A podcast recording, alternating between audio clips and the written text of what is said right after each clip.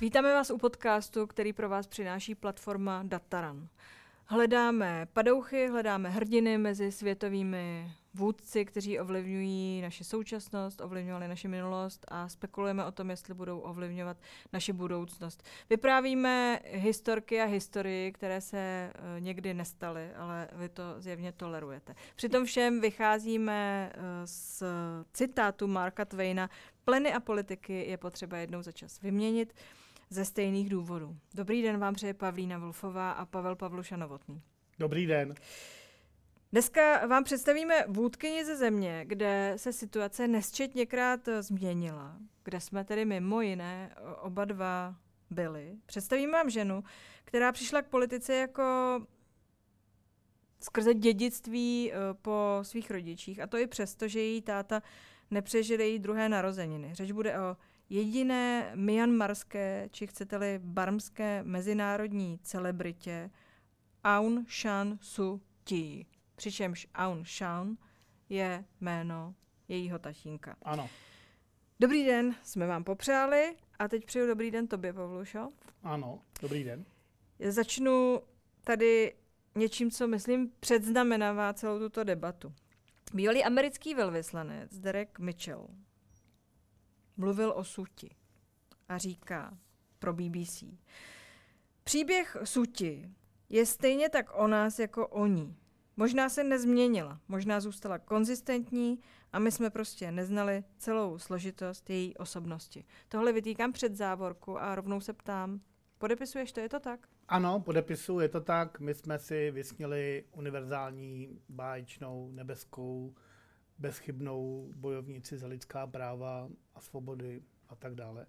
Přitom o San Su Ťij, nebo správně se ta výslovnost je složitá, přitom ona je zkrátka a dobře političkou, která prostě řídila svoji zemi. Sice se jí snažila dovést k demokracii, ale narazila na limity, které jsou dané její osobností a jejím původem. A taky na to, že se, jak říkáš, původem někde narodila. Přesně a to. Tvrdošídě na tom trvala v průběhu své politické kariéry a zjevně to má v D N A. Přesně tak. Je to tak, bo, nevím, jestli bohužel nebo bohu dík, my jsme si prostě vymysleli jinou Su Ťij. Já si myslím, že jinou Su Ťij znají Barmánci a jinou my. My jí dneska vyčítáme zradu ideálu, který ona možná vlastně nikdy tak úplně neměla, respektive měla, ale vedle nich měla ještě spoustu jiných myšlenek a spoustu jiných pravidel, kterýma se řídila, třeba to, že armáda a Barma je jedno a to samý. Zkrátka dobře, někdy vidíme jen věci, které vidět chceme. Přesně a tak. Popíráme věci, které popírat chceme. Pojďme se podívat na její příběh. Já začnu asi tady. To jsou její rodiče. Přesně. Ona vysvětlovat příběh Su Ťij bez příběhu jejího otce je vlastně nesmysl. Její táta je naprosto mytická postava, zakladatel něco, čemu se říká komunistická strana Barmy, ale co si jako komunistickou stranu úplně představovat nemůžeme v českých poměrech. Zkrátka dobře, byl to člověk, který celý svůj život usiloval o nezávislost své země na Británii, což se mu teda taky nakonec povedlo.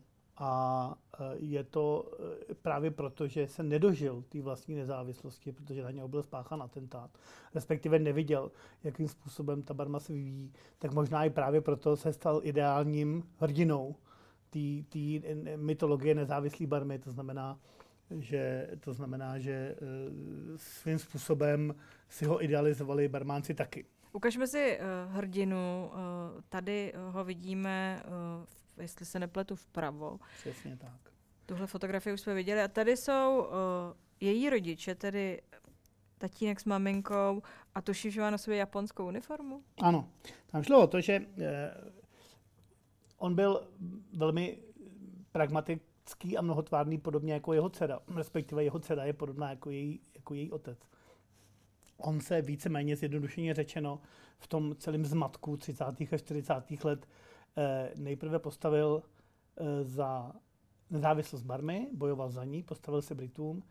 V podstatě využil japonské nabídky, to znamená, jako z našeho pohledu člena fašistický trojosy, čili využil japonské nabídky vytvořit nezávislou armádu, která by bojovala na japonské straně proti Britům. To znamená, bojovala by na straně fašistické osy spolu s Itálií a Německem proti západní, řekněme, civilizaci nebo západním spojencům. Nicméně v pravý čas, jak už to bývá, protože to byl opravdu jako výsostný pragmatik, otočil a přidal se zpátky ke spojencům. Lifegate píše o něm, dal by se popsat jako pragmatický revolucionář, který dokáže změnit politický postoj i spojence, ale zachovává své silné nacionalistické přesvědčení a cíl, kterým byla nezávislost na Britech. Přesně tak. Tam jde o to, že on i pocházel z rodiny, která byla antibritská, respektive antikoloniální. Tuším, že jeho děda byl popravený za účast v jedné válce proti Britům, respektive povstání. Takže on v tom vyrostl naprosto. Jeho dcera, to znamená prarodiče, jeho rodiče, to znamená prarodiče, prarodiče Su Ťij, se takhle angažovali. Co, co tím chceme vlastně říct? Tak ona je opravdu generálská dcerka Su Ťij. V tom smyslu, že eh, zešla z nejvyšších pater nezávislé barmské politiky. Prostě. A vždycky odmala byla vychovávaná k tomu, že první je Barma, druhá je armáda, třetí je buddhismus a tohle jsou pro ní klíčové parametry, kterými se ona řídila vlastně celou dobu svého života. A já bych se vrátila k tomu pomenování toho pragmatického revolucionáře. Tam totiž podle mě tkví ta podstata věci, protože tak se dá popsat zpětným pohledem i Su Ťij. Ano. Ona prostě je dědicem jeho politického myšlení i uvažování. A i když ho teda prakticky nezažila, kdy on umřel, když jí bylo... Dva roky, dva necelé roky, dva roky. Celé, takže ho velmi pravděpodobně nepamatuje, ale celý život se to s ní táhne a její pozdější kamarádi z Británie a ze světa říkají, nikdy na to nezapomněla, že je dcera on, generála Aung San. Uh, maminka, ale uh, nestále tak úplně ve stínu tatínka. Tady vidíme fotografii, kde je celá rodina pohromadě, nebyla kompletní pohromadě. Tehdy byla novorozená nebo malinká ještě Su Ťij, vidíme vlevo. A pak tam vidíme uh, Su Ťijiny dva bratry, no. Kteří se narodili, jeden z nich se nedožil osmi let. No, utopil, utopil se. se v jezírku u baráku, což byla taky velká tragédie pro tu rodinu samozřejmě. Nicméně... Uh, Mimochodem, pardon, paní měla čtyři děti. A ta, ta jako druhá dcera, sestra Su Ťij, zemřela při porodu. Nicméně maminka nebyla jenom maminka, tak jak ji tady vidíme na obrázku, ale sama to byla žena vlastně docela slušné politické kariéry. Bez pochyby. Ona, mh, otázka, takhle, otázka je, co je legenda, co je pravda. Na druhou stranu vel, byla velmi přímá, tvrdá, ambiciozní, i laskavá, ale v kariéře postupovala vysoko. Odešla z vesnice. Což jako v, v Barmě, když řeknu vesnice, tak myslím fakt vesnici, kterou v Čechách nemáme.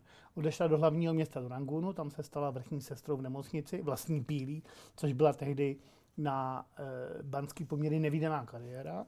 A mimochodem jako zdravotní sestra se taky setkala s manželem, k, který ho ošetřovala, tehdy jako vojáka.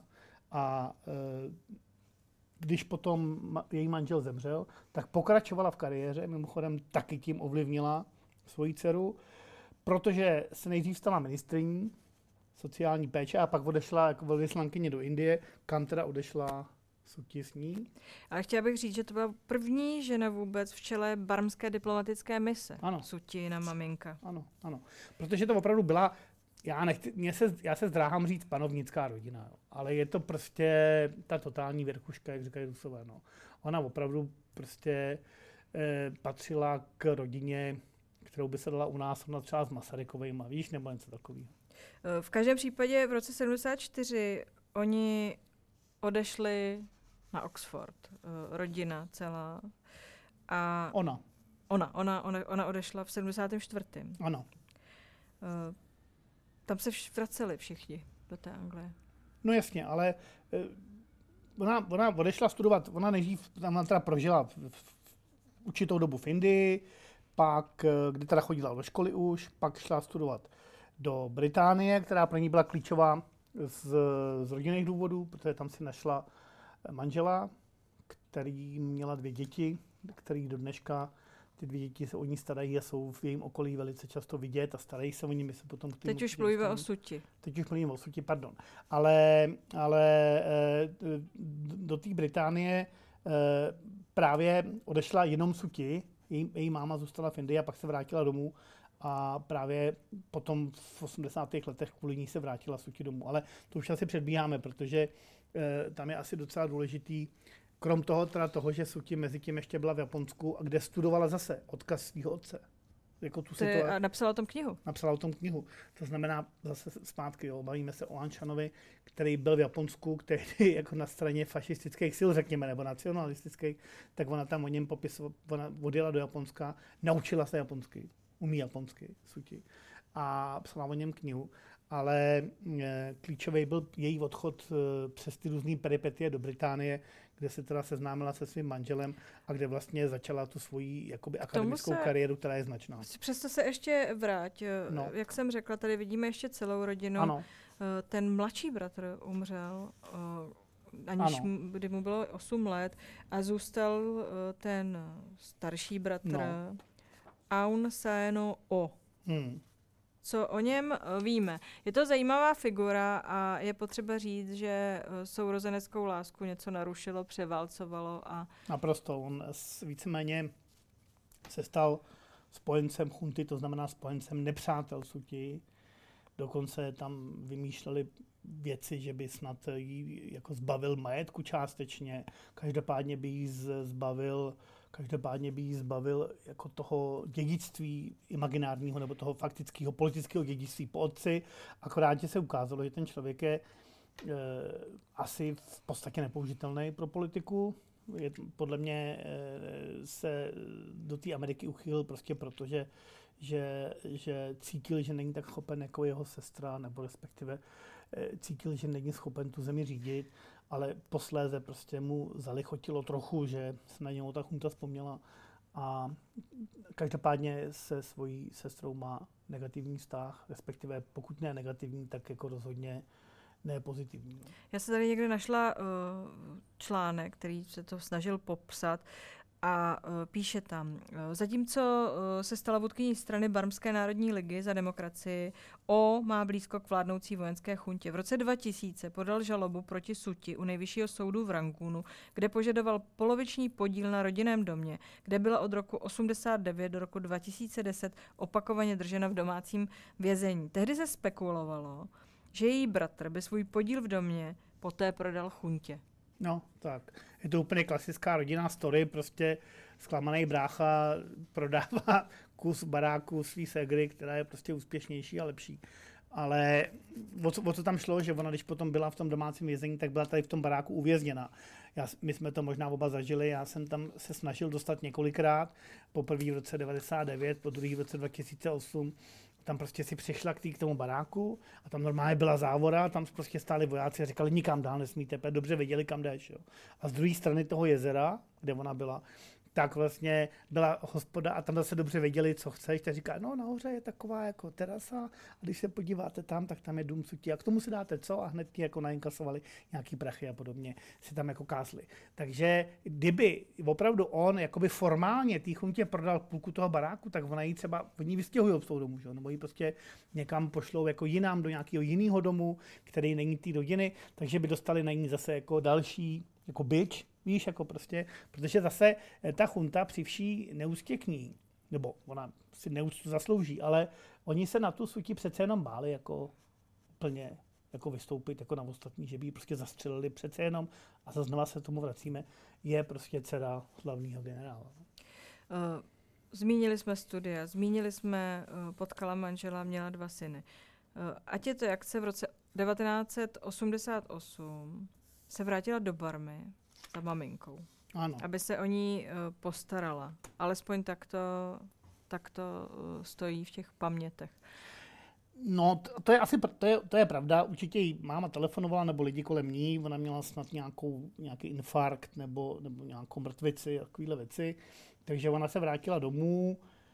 Uh, to, že se velmi, vel, velmi rychle připojila k tomu tehdejšímu povstání proti chuntě, je taky pravda. Tam šlo o to, že v té době odstoupil dlouhodobý šéf vojenské chunty, to znamená, že se najednou objevilo, řekněme, politická možnost, jak změnit ten režim, a zlí jazykové nebo její kritici tvrdí, že ona toho vlastně využila, protože cítila politicky, že teď je ta šance jako něco změnit. Na druhou stranu, ona se tehdy chovala opravdu statečně.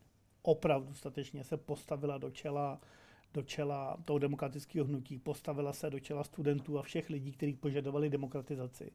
A i za cenu vlastního života a za cenu vlastního bezpečí prostě šla do toho proti té brutální síle té armády. A to je prostě fakt. A to už jí nikdo nikdy neodpáře. A i lidi, co na ní vzpomínají po letech, tak říkají, ona opravdu vyšla ven, chovala se chladnokrevně, nebo byla jako v pohodě, byla klidná. Jediný, co vzpomínají, že byla o něco světlejší, jak byla bledá, protože ona je poměrně tmavá, takže jako, jakože zbledla o odstín. Ale že v podstatě jako to ustála naprosto skvěle a byla to opravdu statečná, prostě, jak se říká na Moravě, baba, která tam těm vojákům vyšla vstříc i v situaci, kdy prostě útočili na její dům, útočili na její spolupracovníky a podobně. Tady o tom není prostě žádná. Tady uh, se shrnuje ten život a běh od toho momentu, kdy se objevila při tom puči v roce osmdesát osm v Barmě. Následujícího roku byla umístěna do domácího vězení. Vojenská vláda vypsala národní volby v květnu devatenáct set devadesát, ve který Su Ťij s její stranou získala přesvědčivé vítězství, ale chunta odmítla předat kontrolu. Jenom technická, jo. Prostě si představ, že oni po vlastně poprvé od vzniku nezávislosti byli opravdu jako v opravdu svobodné volby.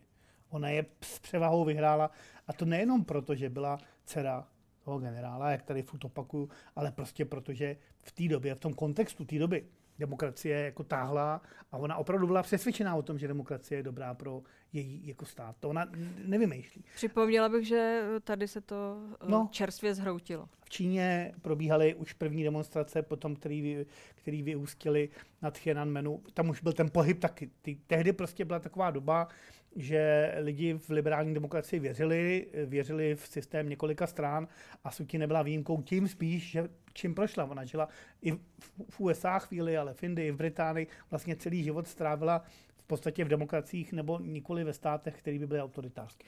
V každém případě po těch vyhraných volbách, místo aby usedla do vlády, tak byla příštích šest let v domácím vězení. Tady se píše... Pokusila se cestovat do Mandaly vzdol cestovním omezením někdy v září dva tisíce, takže ji tam nechali. Byla propuštěna bezpodmínečně v květnu dva tisíce dva, ale necelý rok poté byla uvězněna znovu. Co podporovaná davem napadla její doprovod ze severu země uh, junta. Unikla hmm. díky rychlému zásahu svého řidiče. Mnoho jejich příznivců bylo brutálně zbytých a několik jich zemřelo. Uh, Právě chci tím říct, že ona opravdu statečně vzdorovala té chuntě v té době naprosto. A eh, tehdy se jako projevilo naplno její přesvědčení gandhiovský. To znamená, ona říkala, nepůjdeme do toho násilím, nepůjdeme do toho silou. My prostě budeme vzdorovat jako Mahátma Gandhi v Indii. A, a v podstatě se nechali někteří její příznivci de facto i zabíjet, protože odmítli zvednout zbraň proti té chuntě. A zatímco byla v domácím vězení, teď se přesouvám do roku devadesát devadesát jedna, tak dostala Nobelovu cenu za mír. A je potřeba říct, že v tom měl trochu prsty Václav Havel. Tady vidíme fotografii zřejmě z té doby, kdy už ti hmm. synové byli vlastně tři roky bez mámy někde no. v Británii. To je za ní nemohla ta rodina, to je tatínek, ano, taky s nimi. Pravo je táta. A ti mimochodem, přebírali tu Nobelovu cenu. Ano, mimochodem táta je tibetolog a člověk, který studoval asijská studia. To znamená, že nikoli teda ale barmský, jo? Spíš měl na starosti himalajský prostor a, a oba kluci jsou na mámu trochu podobný, ne? Nejsou. Jsou a to se psal tedy zhruba ten rok devadesát jedna. Hmm. Podotýkám, že... Manžel Su Ťij zemřel v roce devatenáct set devadesát devět s tím, že ho deset let posledních no, neviděla no, no, a nikdy ho za ní nepustili no, no, no, no. a ona se bála vycestovat, ale k tomu se dostaneme. dostaneme. K té Nobelově ceně. Poslyš, jak jsem řekla, měl v tom prsty Václav Havel. Ona dokonce někde řekla, že kdyby to bylo opačně, že by dostal tu cenu místo ní Václav Havel. Ano. Oni se takhle napojili, abych tak řekla. Oni se napojili, i když se podle mě vlastně neviděli nikdy. Ale psali o sobě mnohokrát a ona, ona ho samozřejmě obdivovala, i když potom, když on umřel, tak už měla jiný, než, měla jiný politický starosti, takže na pohřeb prostě nepřijela. Mimochodem šlo o to, že on jí navrhl v roce devadesát jedna jednoznačně celou vahu své osobnosti a spousta lidí má jakoby za to, že tehdy tu cenu, ta cena čekala na něj, ale on se jich vlastně vzdal ve prospěch Su Ťij, což všichni považují jako geniální gesto, jakoby, nebo jako skvělý gesto od člověka a ochránce lidských práv. Tam potom mimochodem se stalo to, že v okamžiku, jenom osobní vzpomínku, když dovolíš, ale abych to tady nezahltil svými osobními historkami, v roce dva tisíce osm, když jsem jel do Barmy, tak jsem dostal od kanceláře Václava Havla, jsem dostal motáky, který jsem měl přinést Su Ťij a byl tam takový ten srdíčko s tím Havlem e, napsáno a jeden byl takový fakt, že jsem se ho měl strčit bůhví, takový fakt jako malinký, jako vězeňský moták. A já jsem ho propašoval do Barmy, tak já jsem ho moc nepašoval, já jsem ho normálně strčil do kapsy, ale k Su Ťij jsme se nedostali, tak jsem ho přenesl na velvyslanectví nejmenovaného velkého státu, kde mě přijali téměř s poklonou, když viděli, e, když viděli dopis od Václava Havla. A od té doby jsem měl na... asi to můžu říct, na ministerstvu zahraničních věcí Spojených států jednu velkou spojenkyni, která tehdy byla v Barmě, protože eh, Václav Havel tam měl opravdu slovo a to nejenom eh, jaksi mezi barmskou svobodomyslnou společností, ale i třeba mezi zahraničními ambasádami. Já několikrát jsi jel v Barmě, ale máme tady dvě fotografie tvoje, které teď používám pořád, jakože je ukážeme nakonec. Je, už je ta chvíle, kdy mám některou z nich ukázat? Ještě ne, ještě ne, ne ještě ne. Ještě budeme se bavit o, o paní, která se jmenuje Su Ťij, je jenom o něco statečnější než já. Co se tam všechno přihodilo a co na tu Su Ťij hodí stín? Hmm.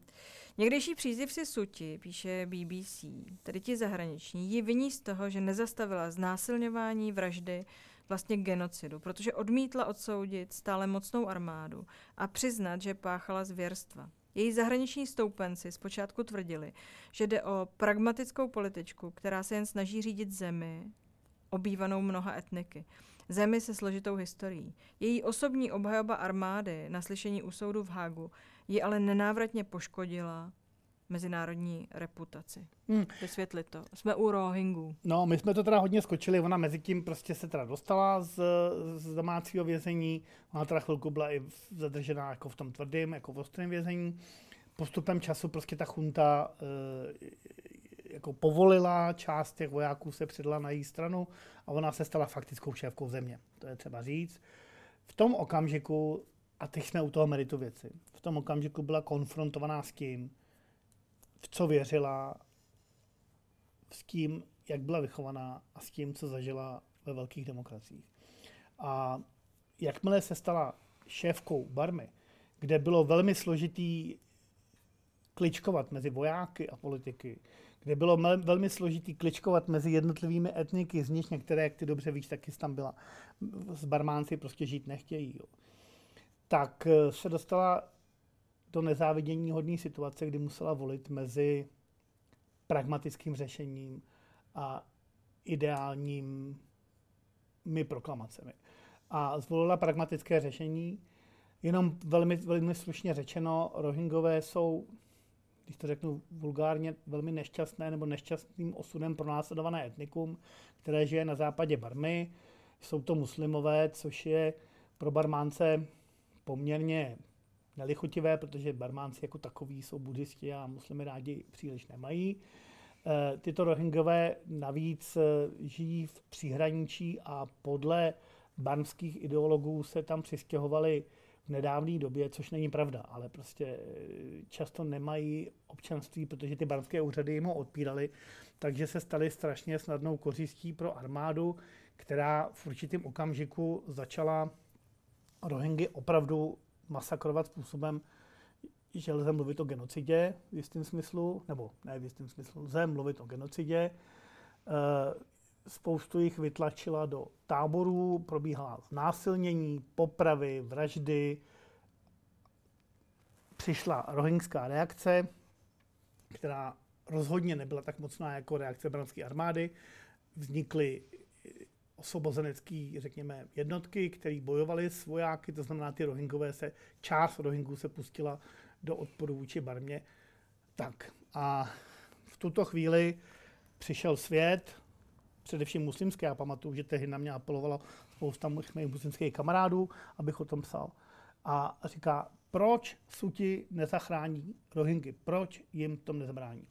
Přišel svět mimochodem, nevím o co všechno přišel, ale o jednu velkou iluzi. Ano, ano, ano, přišel o jednu velkou iluzi, ale přišel svět s tím, že, že má Su Ťij prostě to odmítnout. Ona dlouho klíčkovala, ona tak dlouho jako kolem toho chodila, až potom, jak si tykon zmínila, přišla do Hágu a řekla, no, teď je to vlastně jako, tak jako vzájemný boj a nikdo není oběť a my jsme tak jako, co jsme si, co jsme si a, a my jako teda ten mír nějak s nima uděláme, no prostě to zahrála dvou. No a je potřeba říct, že to už byla hlavou státu, ano, a zároveň nositelkou Nobelovy no. ceny za mír. A mě strašně moc zaujalo uh, víc než ten, ta její obhajoba uh, v podstatě uh, zpětným pohledem sporná až trapná.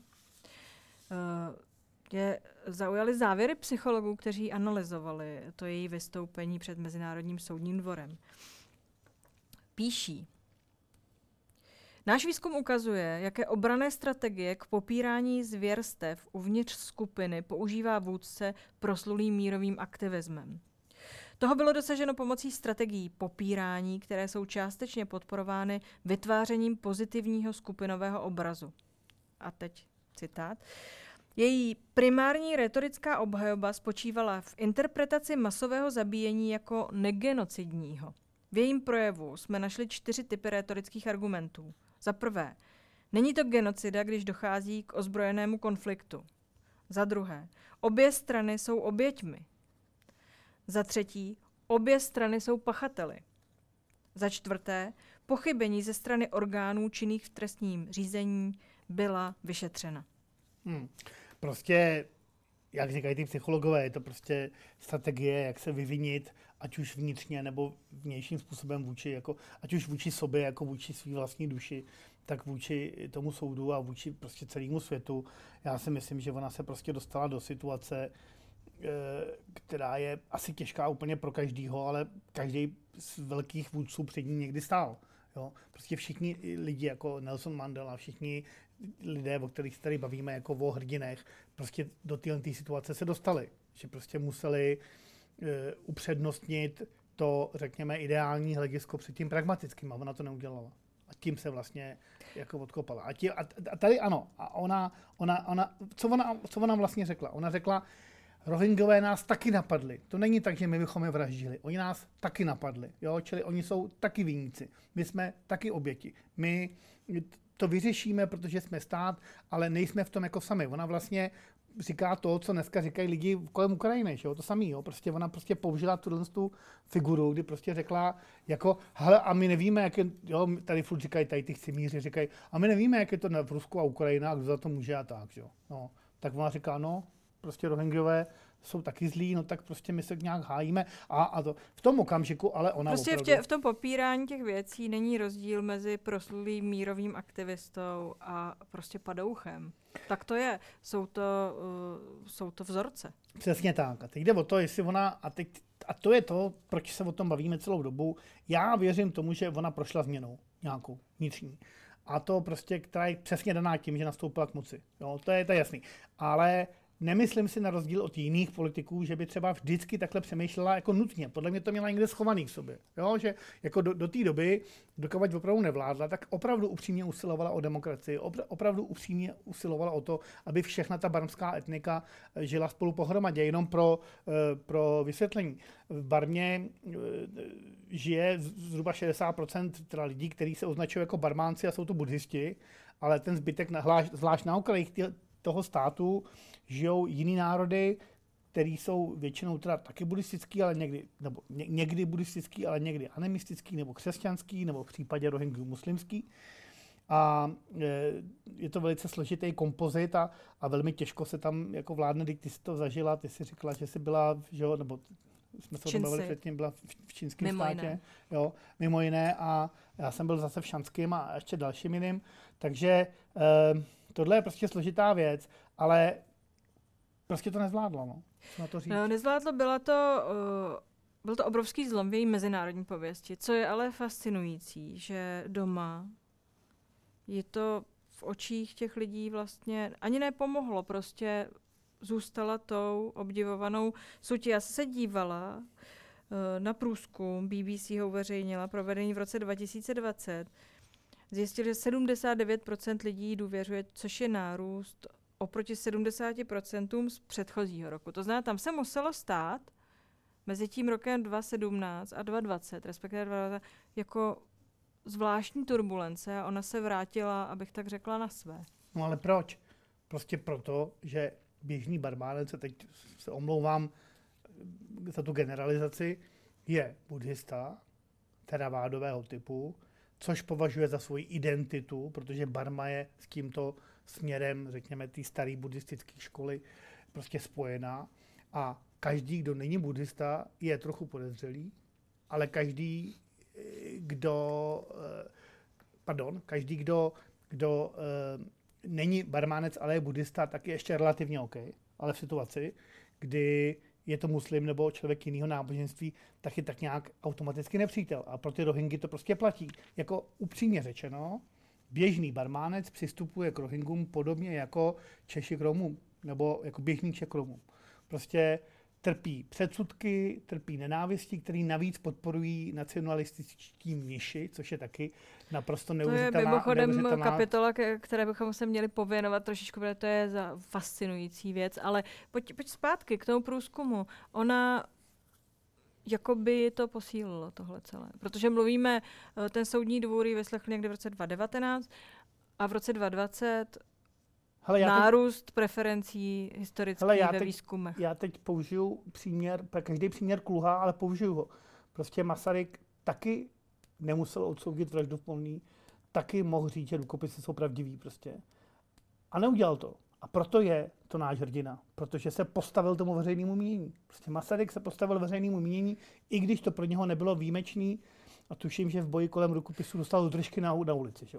A dobře, nebo ale ne, nejsme v Barmě a je otázka, jestli vlastně, Ona se prostě jestli ne... vlastně máme právo někoho popisovat nebo vnímat jako ikonu, připisovat mu ten ikonický obraz, když přitom víme, že v určitém kontextu je to nadlidské možnosti. Jo, já souhlasím, souhlasím. Tak každý nemusí být hrdina. To je jako jasný, že lidi, všichni lidi nejsou hrdinové a nikdy nebudou, to je jasný. Eh, pravda je, ano, to tady taky se prolíná tím naším příběhem, že my jsme si do ní projektovali něco, co asi nebyla. To je taky pravda. Eh, ona se prostě zachovala tak, jak musela. A nejenom teda, nejde o to, že by ona osobně, já si eh, nenáviděla Rohingy, což si nemyslím, ale je to spíš tak, že ona naprosto podporuje armádu.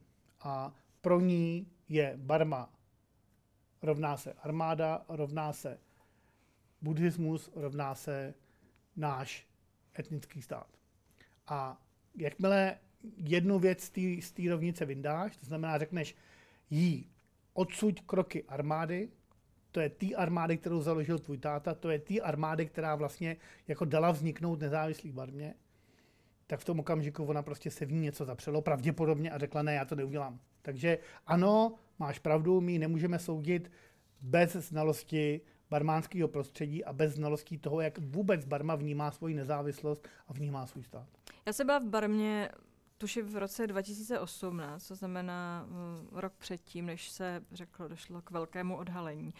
A teď jsme si spolu řekli, že to je přenádherná země. Pro mě to bylo uh, uvítání v Asii. Nikdy jsem do té doby nebyla v Asii a uh, Barmu jsem se zamilovala a přísahala jsem si, že se tam vrátím. A teď jsme se taky shodli na tom, že už se tam možná za našeho života nevrátíme, rozhodně ne do té Barmy, kterou tedy já jsem v roce dva tisíce osmnáct nebo devatenáct opouštěla.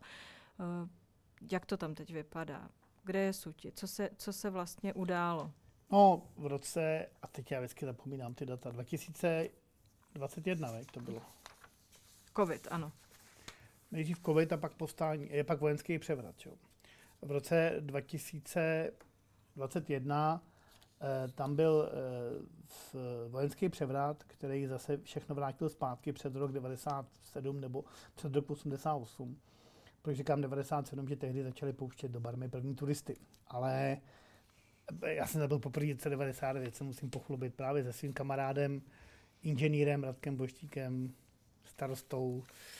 Tak a, ta, a jsme u té horního fotografie, uvězda, teď si naznačil, takže teď se vrátíme, než si ne, vysvětlíme. Ne, ne, ne, ne, ne, ne. ne to si vrátíme se do roku devadesát, kdy byl Pavluša poprvé v Barmě a tady je ta fotografie, kvůli které sledujete tento podcast už čtyřicet minut, ne, abyste ne, se ne, ne, ne, ne. té fotky dočkali, tak, tak ta, ta není, ale to je mimochodem taky zajímavá věc, ale já ji najdu, tu fotografii, vyprávěj, vyprávěj, v roce devadesát devět, jak to vypadalo v Barmě v roce devadesát devět?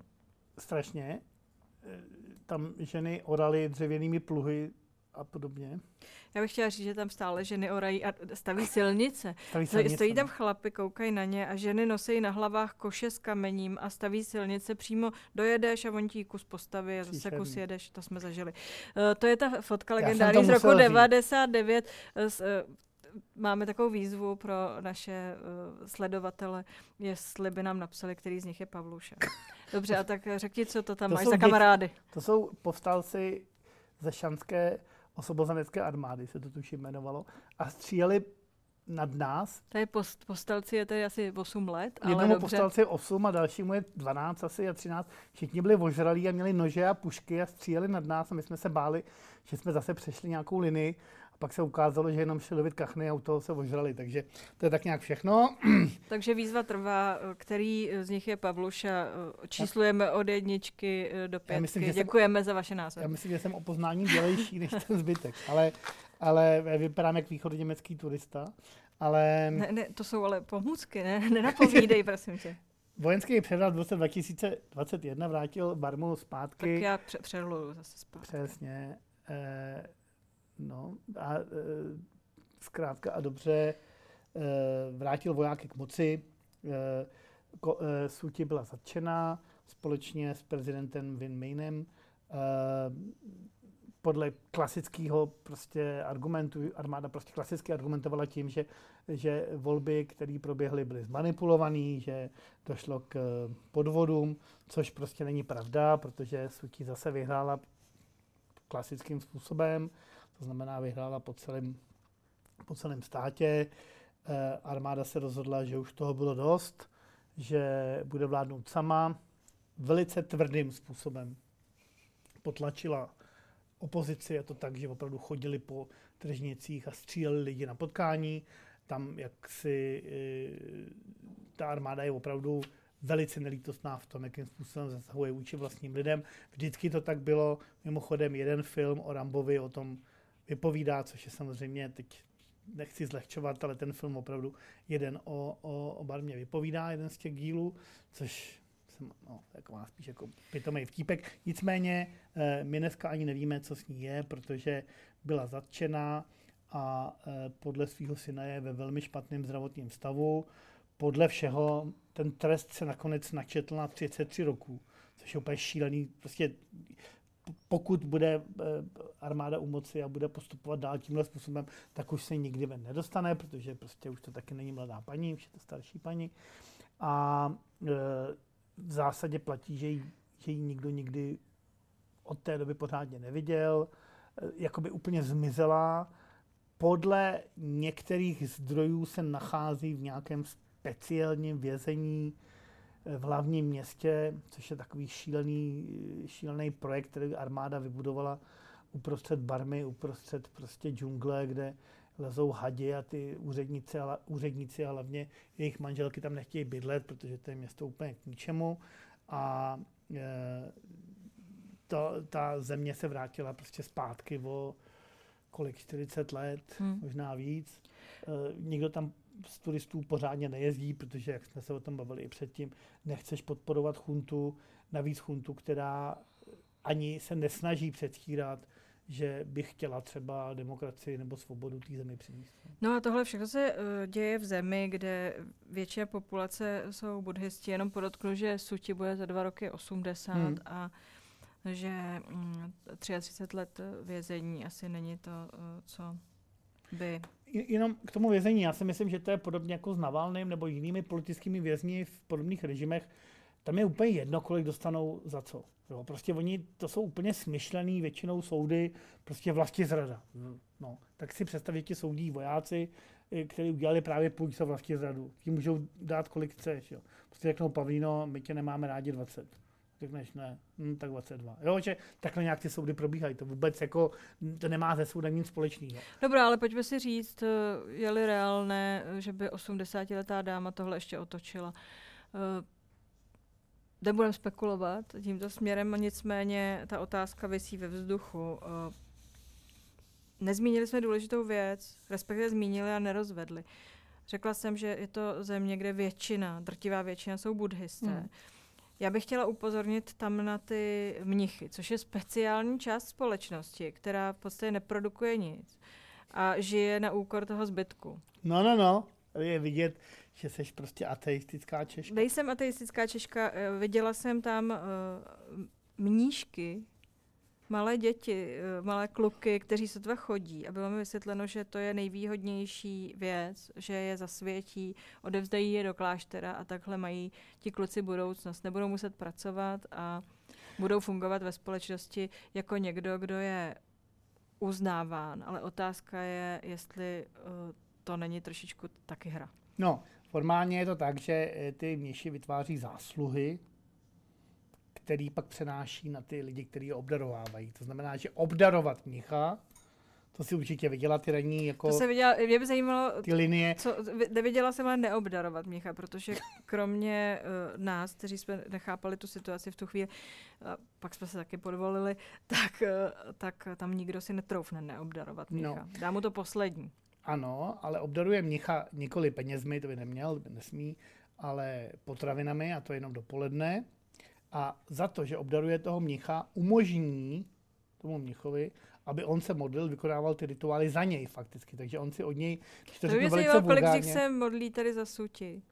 No, chodem, když už o tom tak mluvíme. Když, když se o tom bavíme, tak právě je zajímavý, že v, v Barmě existují oba typy buddhistů. To znamená, jak ty nacionalističtí v úzovkách zlí, který my považujeme za nenávistný, který vystupují proti Rohingům a který opravdu vy, vybičovali národní hysterie proti muslimům. A nejenom teda jako Rohingům, ale i, i muslimům e, indického původu, kteří žijou třeba v Rangunu.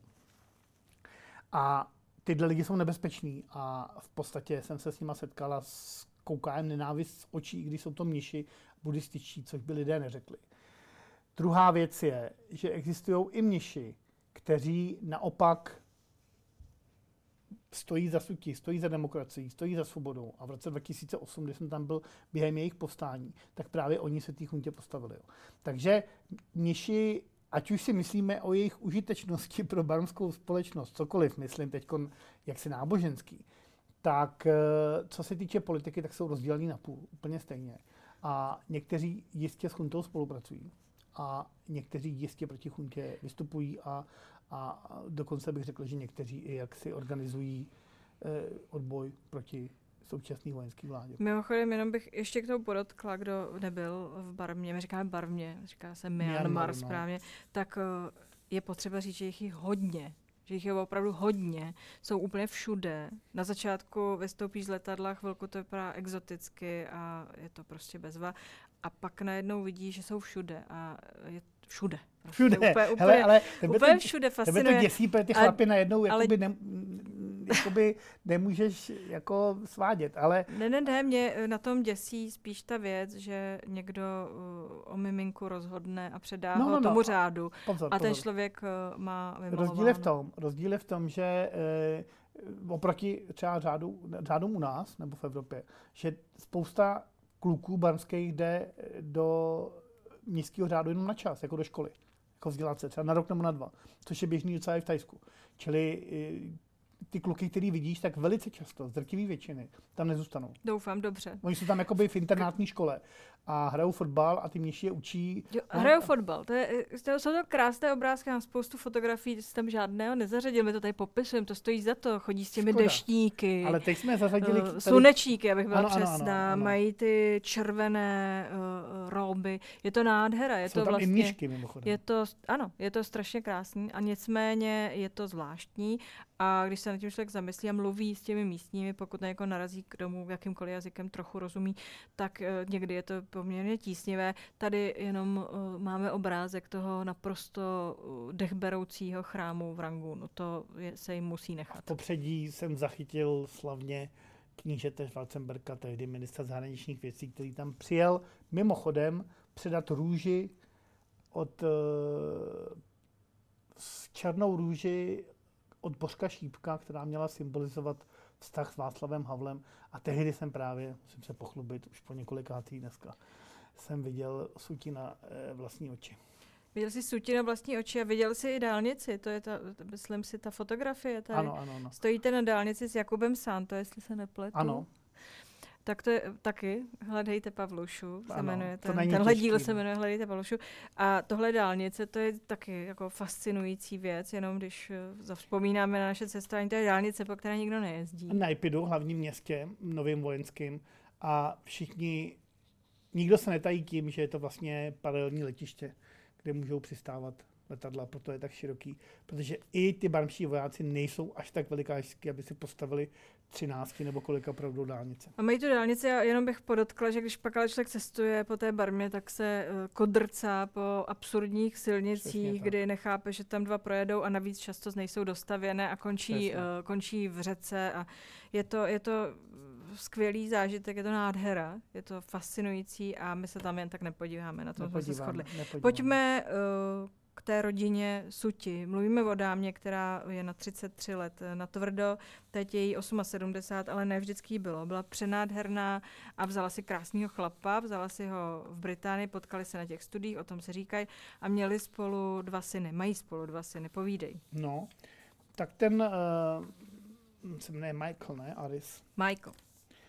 Byl její spolužák z vysoké školy, uh, asijská studia, tibetolog, měli vlastně společný zájmy, i když teda Su Ťij nestudovala na jakoby etnografii nebo antropologii, ale studovala ekonomii, politiku a takové ty jako běžné věci, co tak dcery vůdců dělají. A byla krásná. Byla krásná, mají spolu dva děti, dvě děti, jeden se jmenuje Alexander, druhý se jmenuje Kim.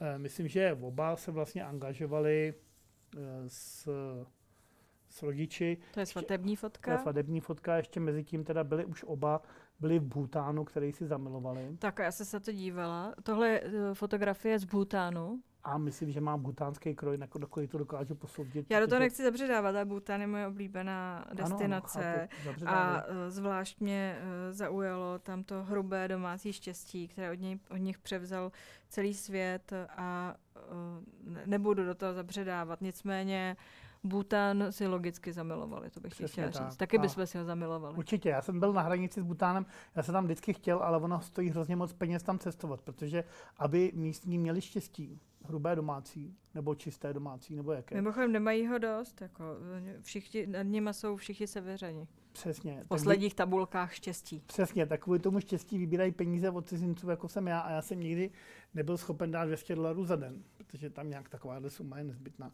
Ale už jsem zkoumal, že bych předstíral, že jsem int a cestoval tam. Ale mě ch- chceme jenom říct, že vlastně tohle byla jedna z nejkrásnějších okamžiků života Su Ťij asi. V, Japon, v Bhutánu, no, pardon. Protože tam vlastně její manžel pracoval, ona tam byla šťastná, pak se narodil. Tohle je teda Alexander zřejmě, že jo, starší. A oni žili v Oxfordu a tam její manžel pracoval. Tohle je uh, i s Kimem už. Tady si všimni, jak už jí přerostli oba, protože ten manžel je docela velký, že jo, takže vám pravděpodobně ty kluci jsou velký po něm. A Su Ťij je fakt jako drobná. Oni barmánci obecně nejsou úplně velký lidi. A tohle nevím, tohle tak může být... Tak... No to bude předtím, než odešla uh, do Barmy v osmdesát osm. No, no. Uh, ten Alexandr je ročník sedmdesát tři a Kim sedmdesát sedm, tak no, to by no. tak odpovídalo. Uh, co o nich víme, o těch synech? Uh? No, Alexander studoval matematiku v U S A, takže úplně nejdřív teda chodil do britských škol, ale potom odešel do U S A.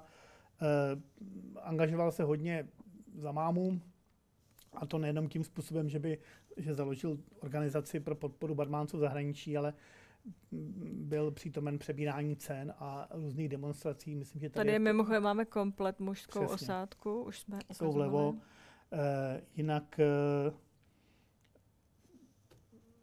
uh, myslím, že jeho život je ovlivněný tím, kdo je jeho matka. Logicky, a logicky. A potom jsem se ptala teoreticky uh, celou dobu, než jsem narazila uh, na ten článek, a kde tedy ten uh, mladší syn, Kim, který se hodně uh, angažuje uh, ve věci svojí mámy, popisoval, jak to vlastně bylo, protože oni od osmaosmdesátého roku tu mámu neměli. Hmm, hmm. A uh, tak kousek přečtu.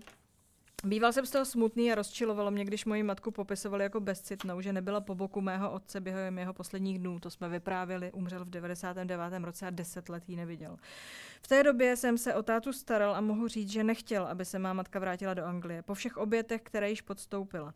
Jeho přání bylo připojit se k ní v Barmě, nyní Myanmar, a být s ní v domácím vězení. Bohužel vojenská junta neměla slitování, aby mu splnila jeho poslední přání. Věřím, že to byla jednota mezi, mezi mými rodiči, jim dávalo sílu postavit se nespravedlnosti, se kterou se setkávali. Nikdy jsem paradoxně nepovažoval za zásadní zdůrazňovat, jak pro mě bylo nesmírně těžké být bez mámy. Přišlo mi to mé utrpení nesrovnatelné s tím, čím prochází lidé v Barmě. Jejich oběti byly a jsou mnohem větší než to, co jsem musel já vydržet. Tak vidíš, no, on prostě to vzal za svý ten boj. E, Suky na ně může být pyšná na oba.